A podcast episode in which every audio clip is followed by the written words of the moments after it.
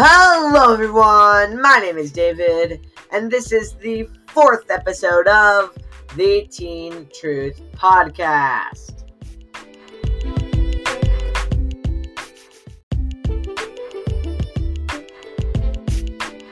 Today, we will be reading Matthew chapter 4.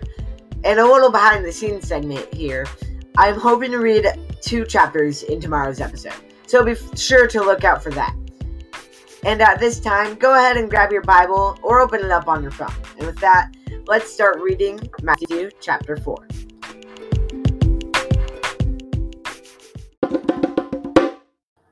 Matthew chapter 4 The temptation of Jesus. Verse 1 Then Jesus was led by the Spirit into the wilderness to be tempted there by the devil. For forty days and forty nights he fasted and became very hungry. During that time, the devil came and said to him, If you are the Son of God, tell me, tell those stone, these stones to become loaves of bread. But Jesus told him, No, the scripture says, People do not live by bread alone, but every word that comes from the mouth of God.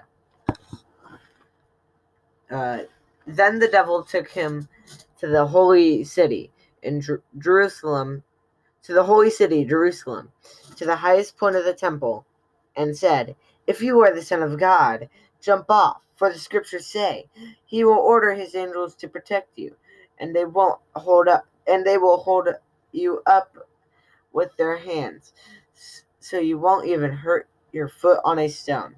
Jesus responded, The scriptures also say, You must not test the Lord your God. Next, next, the devil, uh, the devil took him to the peak of a very high mountain and showed him all the. Sorry, I lost my spot. Next, the devil took him to a peak of a very high mountain and showed him all the king kingdoms of the world and their glory. I will give it to to all of you, he said, if you kneel down and worship me. Get out of here, Satan, Jesus told him, for the scriptures say, You must worship the Lord your God and only serve him. Then the devil went away, and angels came and took care of Jesus. Uh, verse 12 The ministry of Jesus begins. When Jesus heard that John had been arrested, he left Judea and returned to Galilee. He went he went first to Nazareth, then left there and moved to Capernaum, Capernaum, beside the Sea of Galilee, in the region of Zebulun and Naphtali. This fulfilled what God had said through the prophet Isaiah. In the land of Zebulun and uh, and of Naphtali, beside the sea, beyond the Jordan River, in, in Galilee, where so many Gentiles live, the people who sat in darkness have seen a great light. And for those who lived in the land where death casts its shadow, a light shined. From from then on, Jesus began to provide. Jesus began to preach. Re- repent from repent of your sins and turn to God, for the kingdom of heaven is near. Uh, verse 18 The first disciples. One day, Jesus was walking, along, walking along the shore of the Sea of Galilee. He saw two brothers, Simon, also called Peter, and Andrew, throwing a net, throwing a net into the water, for they first, for they fished for a living. Jesus called out to them, Come, follow me. Come, follow me. I will, I will show you how to fish for people. And they left their nets and at once followed him.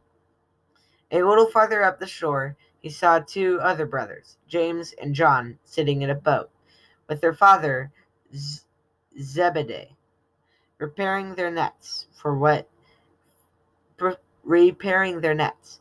And he called to them too.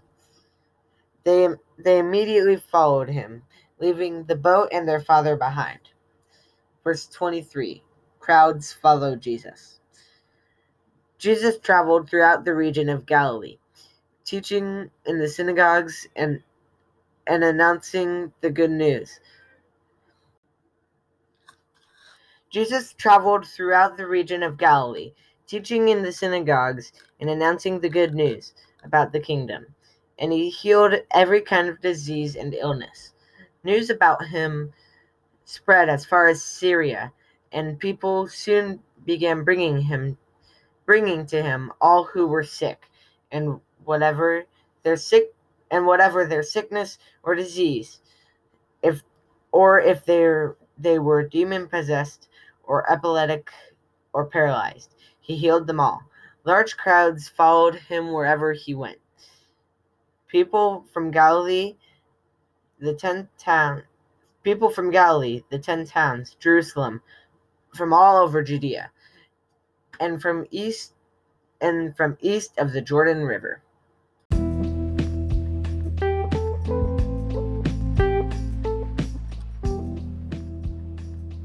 So I'm now going to talk about the things that I noticed while reading this chapter. Uh, starting off in verse 5, uh, something that I thought was cool in verse 5 was that Satan uses uh, scripture, and that means that in order to do that, he would have had to read the Bible or that certain scripture. So that means that Satan is at least reading the scripture. Then in verse 9, another thing that I thought was bizarre was the fact that Satan tried to actually get Jesus to bow down to him when he obviously wouldn't do that because he's literally the Son of God and can, like, he basically owns everything in a way. Uh, then in uh, verse 17, uh, when Jesus said, "Repent of your sins and turn for the and turn to God, for the kingdom of heaven is near." That was also said in uh, chapter two, three, verse two. And usually, when the Bible says something twice, it's very important. So, what I got from that was that we need to ask God to forgive us of our of our sins and to start living for Him, because Jesus is coming back soon. Then in verse 19, something that I liked was the fact that Peter, Andrew, James, and John all just immediately went and followed Jesus. And in James and John's case, leaving their father to do the work alone, that was just, I had to keep myself from laughing when reading that. And uh, in verse 24, one last thing that I wanted to note was that Jesus can heal anything. Uh, and he will do it when the time is right. For example, a little personal story here. A while back, I was at a summer camp and someone had broken their ankle, and I kept praying and praying and praying for it to be healed, but it didn't. And after after summer camp, uh, I was wondering why did God not heal his ankle? Because like my dad, who is a youth pastor, uh, shared a story where um, he literally saw someone uh, who had a broken ankle or something, a broken bone. He saw them be healed, um, and then do like backflips and like front flips and all this crazy stuff. So I thought, well, if God could do that then, why can't He do that now? So then, um, when I thought that, he told he told me that people need to believe without seeing, and had He healed it, they would have believed because they had seen something happen, not because of any faith that they had. So, even though he had to, uh, that kid had to experience that broken bone for longer, he still, uh, he, yeah,